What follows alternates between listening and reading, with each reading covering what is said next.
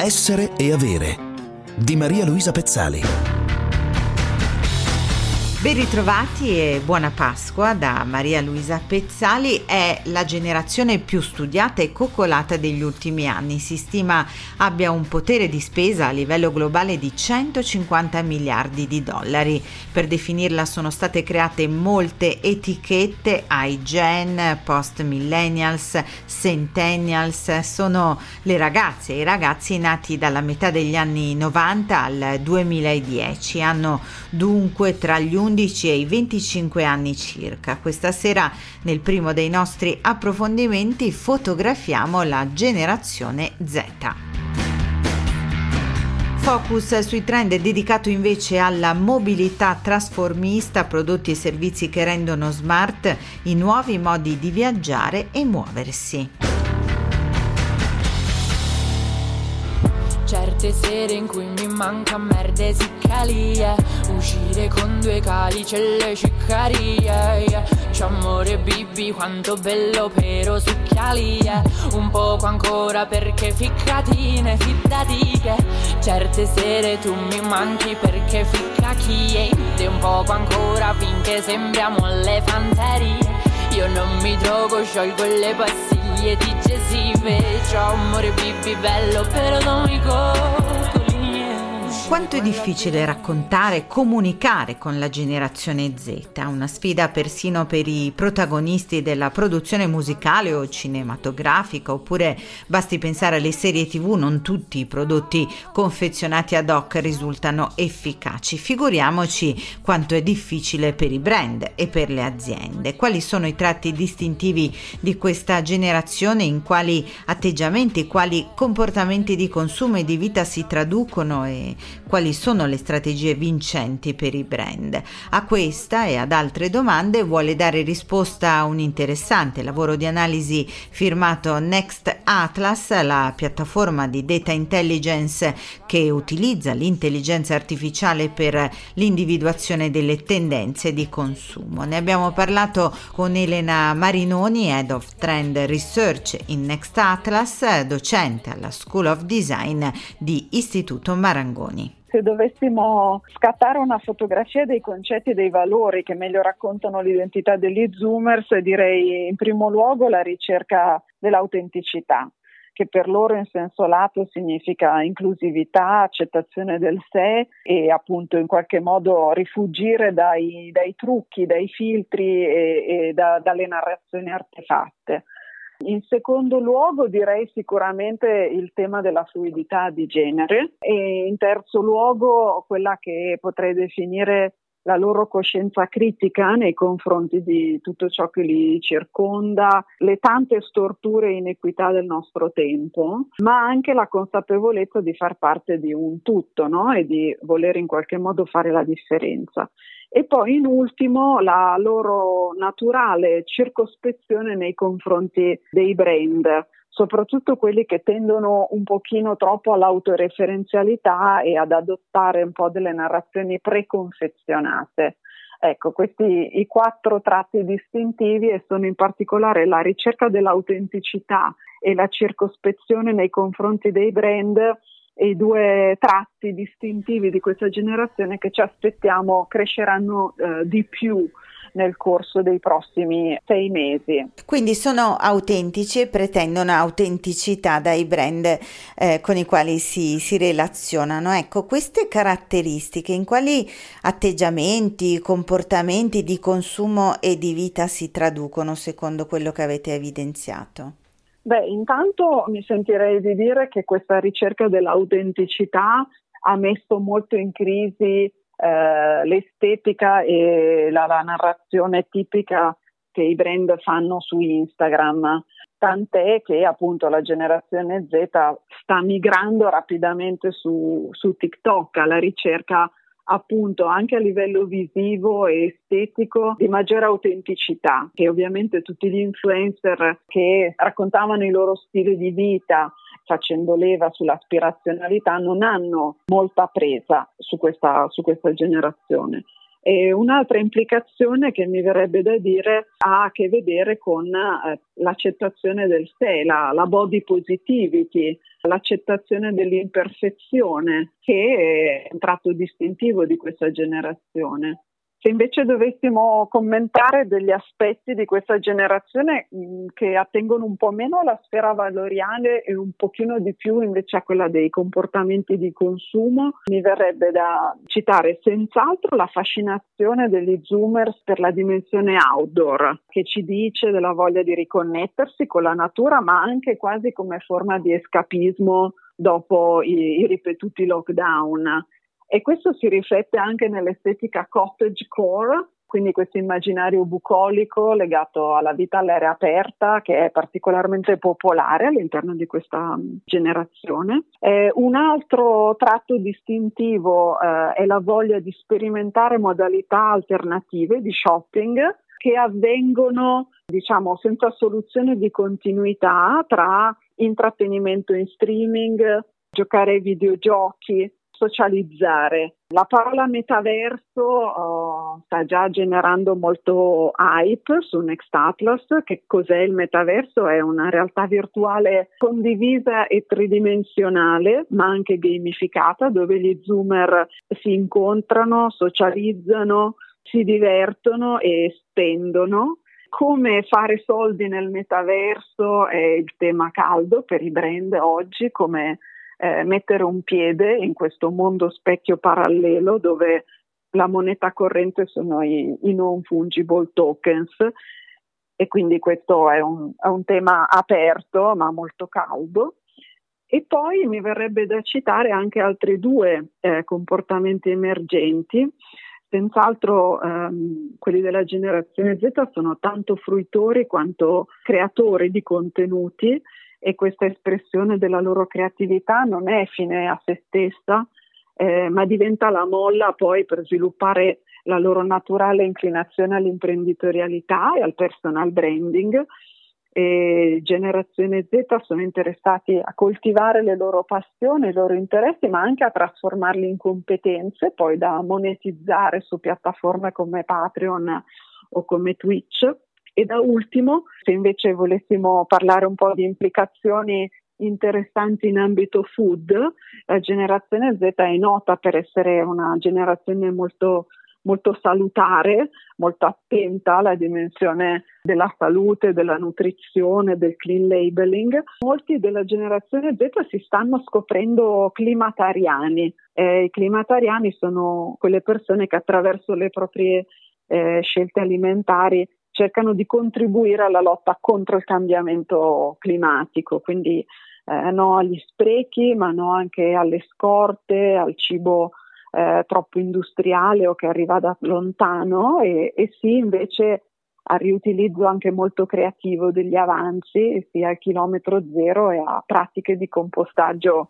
anche un po' estreme. Quindi coscienza critica e attivismo anche nelle, nelle scelte appunto di, di, consumo e di vita. Ecco, che cosa chiede ai brand eh, questa generazione? Chi ha già messo in pratica, ha tradotto in iniziative, in formule commerciali questi, questi valori e questi comportamenti? Che cosa ha fatto? Mi verrebbe da dire che innanzitutto, visto che gli zoomer sono implacabili, nel senso che nulla sfugge al loro, al loro sguardo, è innanzitutto molto importante che i brand siano concreti, coerenti e pronti a, dire, dare un riscontro verificabile a quelli che sono i loro sforzi rispetto al tema appunto della sostenibilità. Qui mi verrebbe da citare per esempio il tool lanciato da pochissimo da Starbucks che consente di tracciare eh, dietro ogni singola confezione di caffè tutto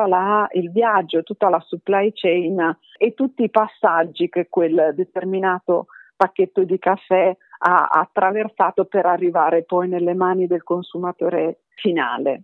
Un altro principio guida che i brand dovrebbero tenere in qualche modo presente per rivolgersi in modo efficace a questa, a questa generazione è quello di, di chiedersi questa cosa. Come posso come brand abilitare la naturale intraprendenza dello zoomer?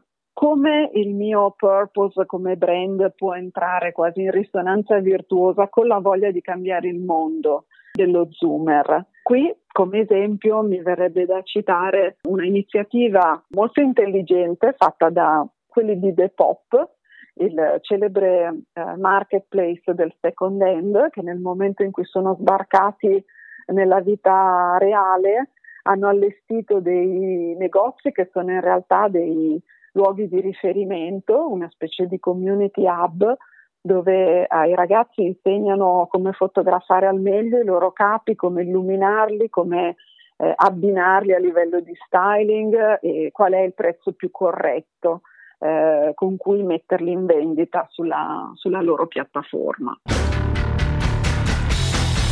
Dallo scooter di legno al pick-up da campeggio fino al casco di sicurezza per la bicicletta diventa sempre più trasformista la mobilità del futuro grazie a prodotti e servizi sempre più smart. Ne parliamo tra pochissimo, subito dopo la pausa, restate con noi. Essere e avere.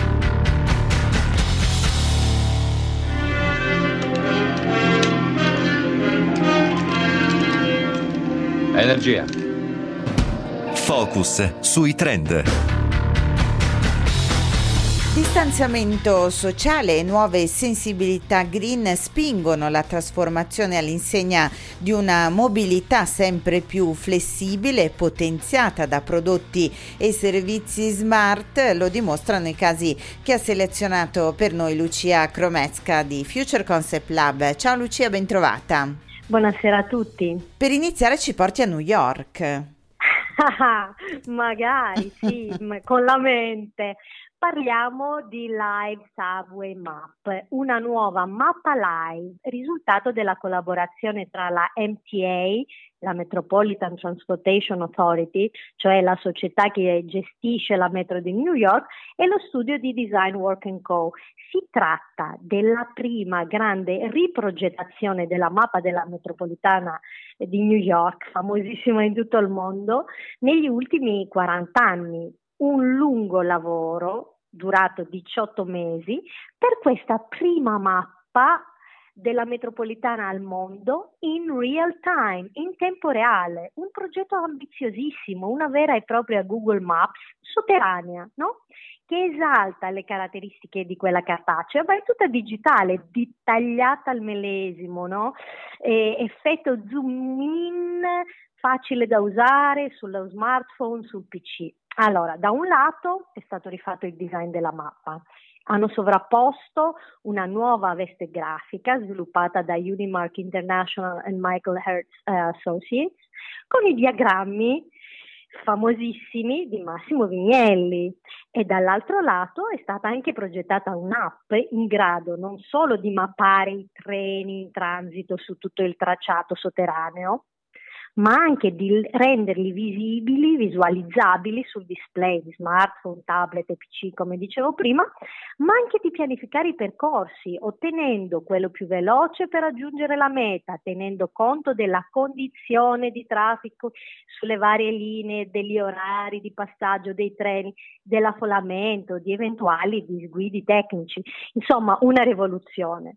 Addirittura qualche settimana fa la Metropolitan Transportation Authority ha introdotto una nuova funzionalità sulla sua live subway map in tempo reale che ora aiuta i pendolari a individuare facilmente i siti di vaccinazione Covid-19 più vicini. Il mondo dell'automotive si misura con nuove esigenze, nuove istanze che reinventano i veicoli, i modelli e il prossimo caso lo testimonia. Certo, quest'ultimo anno è stato disastroso per il turismo. Abbiamo anche osservato una impennata dell'interesse nei confronti del camping, un modo di viaggiare alternativo e molto sicuro nei tempi di Covid. Ecco, Toyota ha deciso di lanciarsi in questa tendenza, pensando che sarebbe stato interessante creare il compagno ideale, un veicolo per l'overlanding, cioè il viaggiare via terra. Così ha proposto un veicolo nuovo per la sua gamma eh, SUV e pick-up che si chiama TRD Sport Trailer. È stato presentato qualche mese fa. È un concept, un ibrido tra pick-up, camper fuori strada e si trasforma in una soluzione da campeggio molto premium. Un veicolo che è dotato di un sollevatore a forbice che innalza un'innovativa piattaforma rigida a parecchi centimetri dal piano del cassone. Ecco, insieme a questo sollevatore hanno aggiunto una tenda da campeggio Yakima per quattro persone con tendalino e portacane da pesca mosca, cioè il sogno americano, il VC e la pattumiera, va bene. Nel rimorchio trovano spazio, frigorifero, scaldabagno, doccia con tendino, cioè generatore e un serbatoio di acqua dolce da circa 60 litri. In più si potrebbe delineare un'area di campeggio illuminata da luci a LED, ovviamente intorno al veicolo una proposta da sogno per viaggi in libertà e in contatto alla natura. Le immagini come sempre sono sulla nostra pagina Facebook, il prossimo è un oggetto veramente incredibile, parliamo di uno scooter fatto con il materiale più improbabile e impensabile, Lucia. Sì, lo voglio. Ecco, parliamo di un veicolo particolare che si chiama Lily Eye, pensato per la mobilità individuale che assomiglia ad un triciclo con due grandi ruote nella parte anteriore e una ruota nella parte posteriore che ovviamente ne facilita la stabilità. Questo è importante perché vi spiego, questo scooter elettrico della designer giapponese Mikiya Kobayashi può sembrare un gioco da bambini, ma in realtà è un progetto fatto di legno massiccio e rivolto a coloro che hanno mobilità ridotta come gli anziani e in ogni caso rappresenta un'ottima soluzione per chiunque chiunque abbia problemi di mobilità e che desidera essere indipendente. Ecco, è completamente diverso dai soliti scooter, come dicevi anche tu, un scooter elettrico eh, che la progettista ha deciso di eh, progettare utilizzando la tecnologia di Aisin, un importante produttore giapponese di componenti automobilistici che eh, punta al benessere all'energia rinnovabile.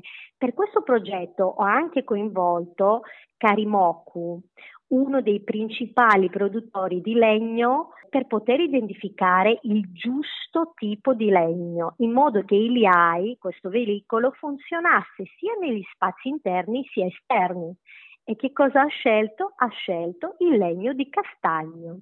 Ovviamente il veicolo comprende anche alcune parti in alluminio che fanno da nascondiglio, eh? molto delicato della parte tecnologica, meccanica dello scooter, aggiungono anche un tocco di modernità se vogliamo. Altra caratteristica importante, oltre il fantastico telaio in legno, è la sua estetica volutamente friendly, no? E anche un inserimento importantissimo dal punto di vista tecnologico, un sensore di sicurezza che arresta automaticamente lo scooter quando rileva ostacoli. Chiudiamo con un accessorio per la bicicletta che è il simbolo della nuova sfida per la mobilità sostenibile. Di cosa si tratta, Lucia? Molto smart, un dispositivo di protezione, un casco da bicicletta come dicevi tu, con funzionalità tecnologiche sorprendenti. Arriva dalla Germania, dalla eh, Vertel Oberfell, un'azienda di design innovativo che ha sede a Monaco di Baviera. Il team ha inventato questo casco all'avanguardia che si chiama E-Subtrax, progettato proprio per rispondere alle specifiche richieste dei ciclisti più esigenti, non solo per garantire la sicurezza, ma anche per fornire ai ciclisti diverse funzionalità integrate. Innanzitutto parliamo di un casco da bicicletta autosufficiente dal punto di vista energetico grazie alle celle fotovoltaiche che forniscono tutta l'energia necessaria di cui ha bisogno questo casco per poter alimentare diverse funzionalità intelligenti, sempre di serie, come l'auricolare integrato con gli altoparlanti collegati tramite Bluetooth, con lo smartphone, ovviamente fornisce un audio perfetto senza influire sui livelli sonori che circondano l'utente, ma anche i sensori di prossimità posteriori che consentono agli utenti di sapere quando le automobili o altri ciclisti si avvicinano troppo, proteggendo i ciclisti dagli incidenti anche da dietro. Altra funzionalità innovativa, il microfono piezoelettrico stampato posizionato sotto il mento dell'utente con riconoscimento dei comandi vocali, in modo che se un ciclista deve fare una svolta a destra o a sinistra, no? il microfono recepisce i comandi vocali e attiva ad esempio gli indicatori di direzione senza che sia eh, necessario il movimento della mano. Ecco, ciliegina sulla torta, questo casco Hyper Smart propone anche delle cinghie autoregolanti sotto il mento che si stringono fino a quando il casco non si adatta comodamente in sicurezza sulla testa del ciclista, senza necessarie regolazioni manuali. Un casco unico nel suo genere. Lucia Cromesca, grazie, alla prossima. Tanti auguri. Il consumautore. Siamo alla riflessione finale in compagnia come sempre del sociologo dei consumi Francesco Moracce. Bentrovato Francesco, di cosa parliamo questa sera? Grazie, buonasera Maria Luisa. Allora, stasera parliamo di un libro che è uscito da poco, di un filosofo importante, Roberto Esposito, ma è interessante soprattutto il titolo, Istituzione, perché Esposito eh, cerca con la sua riflessione, che è sempre molto intelligente, vicino anche alla cronaca di questi giorni, di dare un senso a quello che le istituzioni stanno facendo anche in questa fase di pandemia e come ci aiuteranno a uscirne. Insomma, è l'idea eh, di, di, abbandonare un po' la classica visione eh, un po' coercitiva no? delle istituzioni che, che, ci costringono a rinunciare ai nostri comportamenti e ci conduce invece in una riflessione che è molto vicina al bene comune, ridimensionare un po' i capricci individuali e soprattutto questa idea che alle istituzioni ci si affida, quindi eh, perché loro alla fine ci proteggeranno e f- potranno darci un orizzonte anche per la rinascita. Ecco, mi sembrava una riflessione interessante. Tra centralismo e federalismo, nazionalismo, europeismo, insomma, in questi mesi lo abbiamo visto, sono molti gli equilibri che si sono giocati nel merito delle situazioni. Sì, in questo senso Esposito sembra dirci più si riesce ad accettare a condividere una visione comune, quindi accettare anche eh, la forza dell'istituzione con la I maiuscola e più, almeno in questa fase, ce ne tornerà del bene. Ecco, quindi credo che lo stiamo anche un po' vivendo nel rapporto conflittuale con le regioni e poi lo Stato e poi l'Europa. Eh, io credo che queste cose siano interessanti anche per le aziende, perché eh, oggi con, sui nostri consumatori si aspettano anche dalle aziende e dalle brand delle posizioni chiare e un po' istituzionali, no? se vuoi. Grazie a Francesco Morace, finisce qui anche questa puntata di Essere Avere a domenica prossima, non mancate. Un saluto e di nuovo un augurio di buona Pasqua da Maria Luisa Pezzali.